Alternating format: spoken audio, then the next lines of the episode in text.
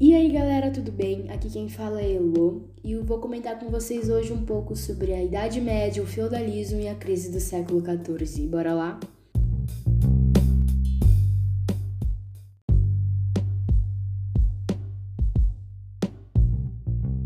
A Idade Média é o período da história que se inicia no século V, logo após a queda do Império Romano do Ocidente, e termina no século XV com a conquista de Constantinopla pelo Império do Turco Otomano. Foi um período marcado pela síntese da herança romana com a cultura dos povos bárbaros que invadiram o Império Romano. A Idade Média é dividida pelos historiadores em duas grandes fases, que são a Alta Idade Média, que durou do século V ao século X, e a Baixa Idade Média, que durou do século XI ao século XV. Durante a Alta Idade Média, a Europa passava pelas transformações derivadas do fim do Império Romano e se iniciava a formação do feudalismo. Já na Baixa Idade Média, foi o período auge do feudalismo e no qual a Europa começou a sofrer transformações do renascimento urbano e comercial.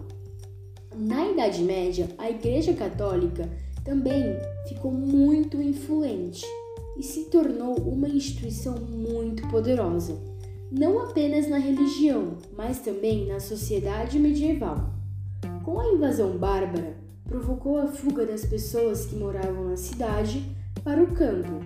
A Europa ocidental ruralizava-se e a riqueza era a terra. Já a agricultura se tornou a principal atividade econômica e a produção dos feudos era para o seu próprio sustento. A partir do século XIII, por conta dos renascimentos comercial e urbano, o mundo medieval começou a entrar em crise e a centralização do poder nas mãos dos reis derrotou os senhores feudais, pacificou as revoltas servis e abriu as portas da Europa para a Idade Moderna.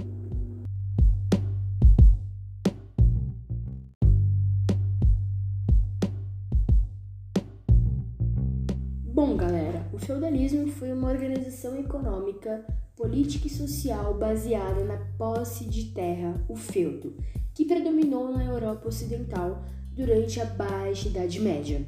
As terras e os títulos de nobreza eram doadas pelo rei como recompensa aos líderes por terem participado de batalhas. O feudo era uma grande propriedade rural que abrigava o castelo fortificado, as aldeias, as terras para cultivo, os pastos e os bosques. Teve origem no Império Carolíngio, quando o rei precisava de aliados para defender suas extensas fronteiras. A partir do século IX, com este império se desintegra, o que sobra são várias regiões independentes entre si, governadas por um nobre, aquilo que a gente fala que é a teoria do espelho quebrado. Já a sociedade feudal era denominada estamental, porque era composta por camadas sociais que se diferenciavam por privilégios que possuíam. Existiam três estamentos sociais: nobreza, clero e servos. A nobreza era proprietária de terras e recebia o nome de senhores feudais. O clero era a igreja que se tornou a mais poderosa instituição feudal, pois era proprietária de vastas extensões de terras, além de influenciar as relações sociais. Os servos eram camponeses, trabalhadores, presos a terras de subordinados a uma série de obrigações, desde impostos e serviços. Além dos servos, haviam outros trabalhadores como os vilões, homens livres que moravam na vila, mas podiam prestar serviços ao senhor feudal e tinham permissão para trocar de propriedade. Tinham também os ministeriais, que ocupavam a administração da propriedade feudal e podiam ascender socialmente, chegando à condição membros da pequena nobreza. E os escravos, em geral, eram empregados no serviço de doméstico. Nesta época era comum os cristãos escravizarem muçulmanos e vice-versa.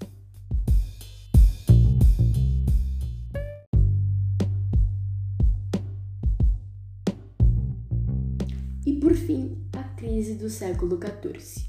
Foi um dos piores momentos da história da Europa. Vários problemas ocorreram num curto espaço de tempo, provocando milhões de mortes, problemas econômicos e revoltas sociais. Essa crise gerou também a decadência do feudalismo e o surgimento de uma nova realidade social e econômica na Europa. Principais causas da crise do século XIV: esgotamento das terras cultivadas gerou diminuição na produção de alimentos, chuvas em grandes quantidades provocaram grandes prejuízos agrícolas, a crise agrícola aumentou o número de mortes na Europa, a crise da agricultura provocou também desvalorização das moedas. Agora, as principais consequências da crise do século XIV.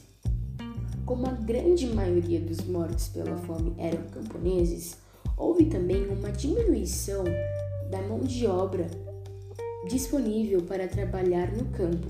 Outro fator que contribuiu para aumentar a crise no setor agrícola e diminuir a produção de alimentos.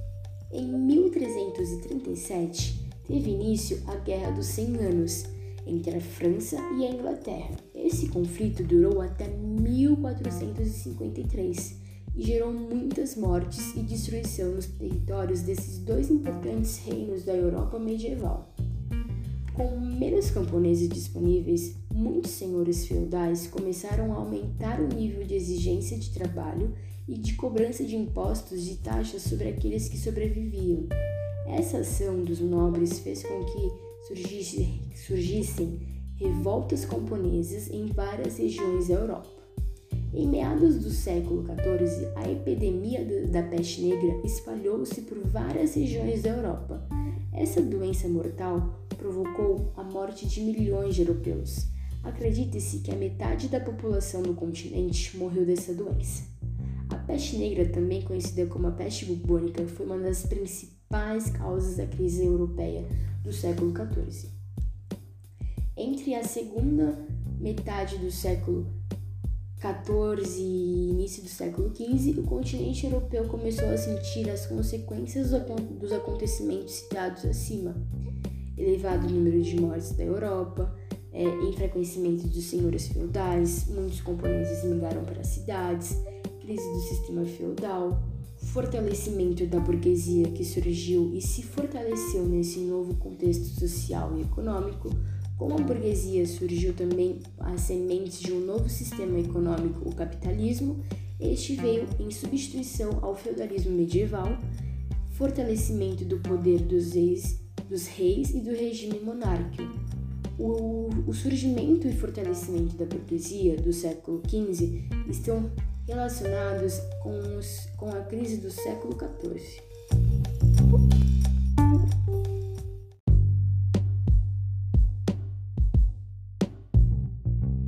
Bom, galera, foi isso. Espero que vocês tenham gostado, tenham aprendido alguma coisinha. Eu me esforcei ao máximo para fazer esse podcast. E é isso, galera. Até a próxima e tchau, tchau.